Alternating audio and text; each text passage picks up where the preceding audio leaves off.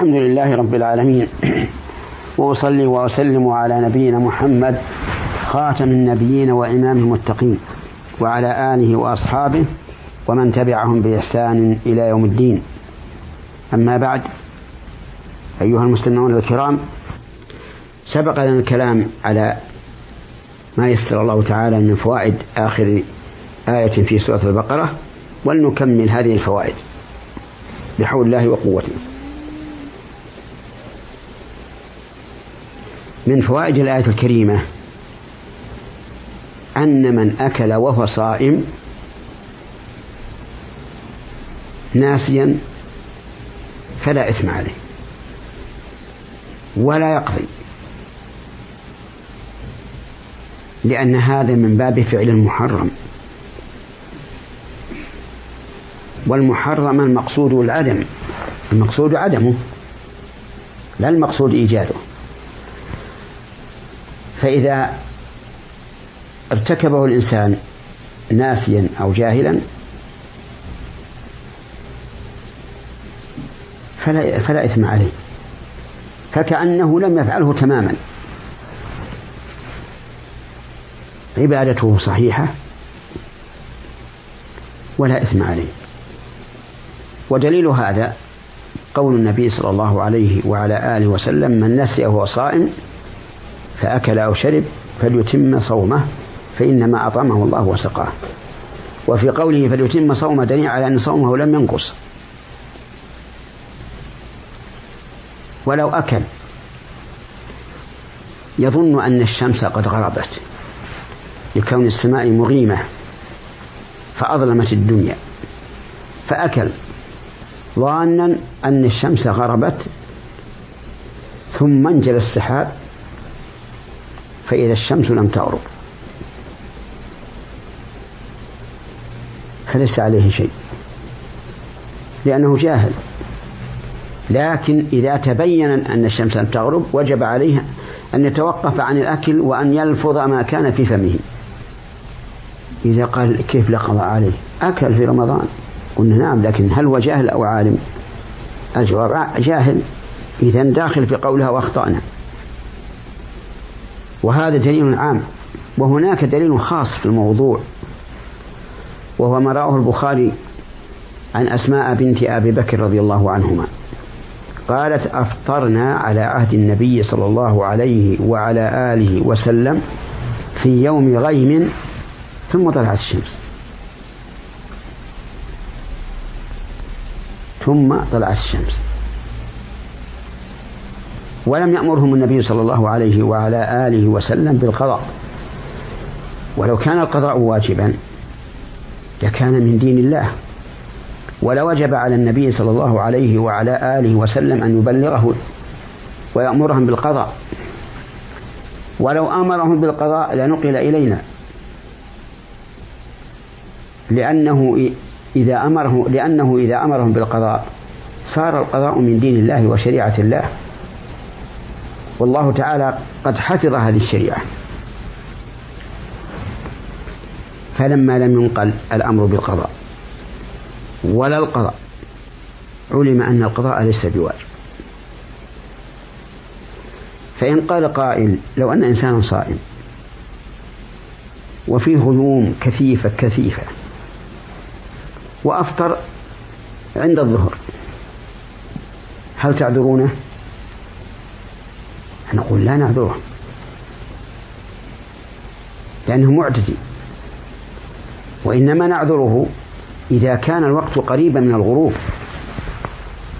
يعني أنه يتحرى غروب الشمس لكن لم يتأكده بواسطة الغيم أما إنسان بيفطر في نصف النهار ويقول أفطرت في يوم غيم فهذا لا, لا أحد يقره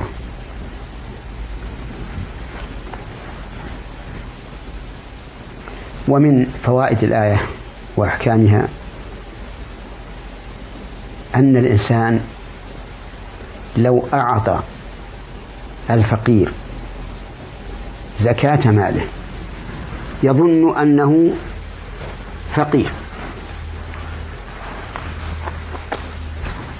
فبان أنه غني فزكاته مقبولة. زكاته مقبولة.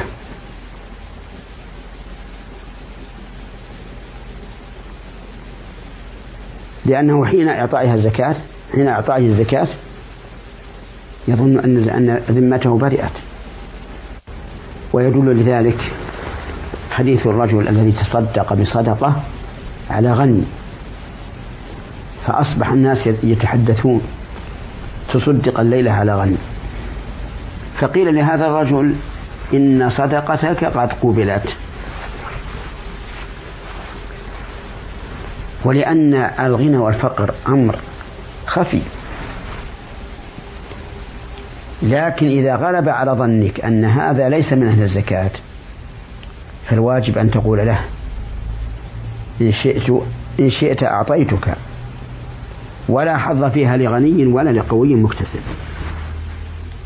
وأما إذا غلب على ظنك أنه فقير فلا حاجة أن تقول له هذا. وإذا علمت أنه كاذب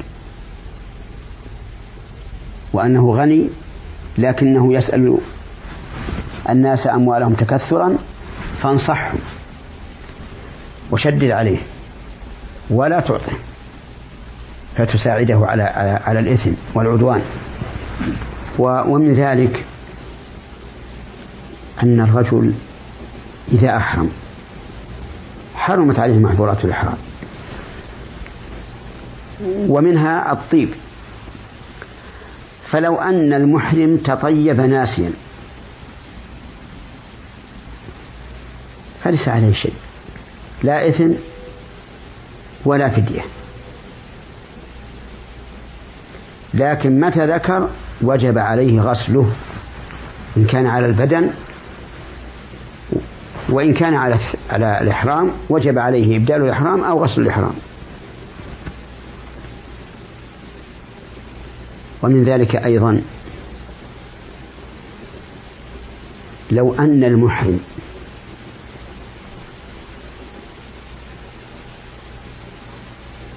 صاد حمامة بعد إحرامه قبل أن يدخل حدود الحرم. ظنا منه أن الصيد لا يحرم إلا إذا دخل حدود الحرم فلا شيء عليه. حتى لو أكلها فلا إثم عليه. ولا جزاء. ذلك لدخوله في قوله أو أو أخطأنا. ومن ذلك لو أن المحرم بالحج جامع زوجته ليلة مزدلفة.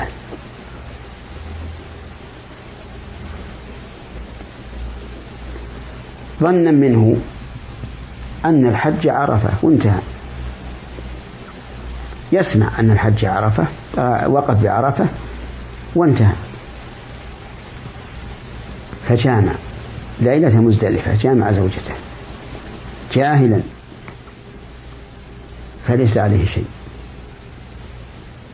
حجه صحيح ولا يلزمه القضاء ولا فدية عليه. ذلك لأنه لم يتعمد. بل هو جاهل. وقد قال الله عز وجل ربنا لا تؤاخذنا إن نسينا وأخطأنا وقال وليس عليكم جناح فيما أخطأتم به ولكن ما تعمدت قلوبكم. ومن ذلك لو أن رجلا قطع شجرة في الحرم من غير ما زرعه الآدمي مما ينبت من المطر ولكنه لا يدري أن ذلك حرام. يظن أنها أن قطع الشجر حرام على المحرم وأما المحل فلا, فلا يحرم عليه فلا شيء عليه ليس عليه إثم لأنه كان جاهلا. لكن ظنه أن الشجر يحرم على المحرم خطأ. لأن الشجر ليس حراما على المحرم حرام على من كان داخل حدود الحرم. وأما ما كان خارج حدود الحرم فهو حلال. يجوز للمحرم وغير المحرم أن يقطعه.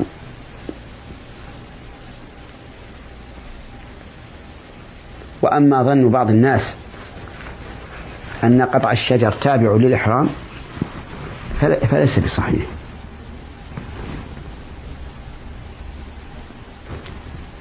وإلى هنا ينتهي ما أردنا استنباطه في هذه الحلقة وإلى حلقات قادمة إن شاء الله تبارك وتعالى. والسلام عليكم ورحمة الله وبركاته.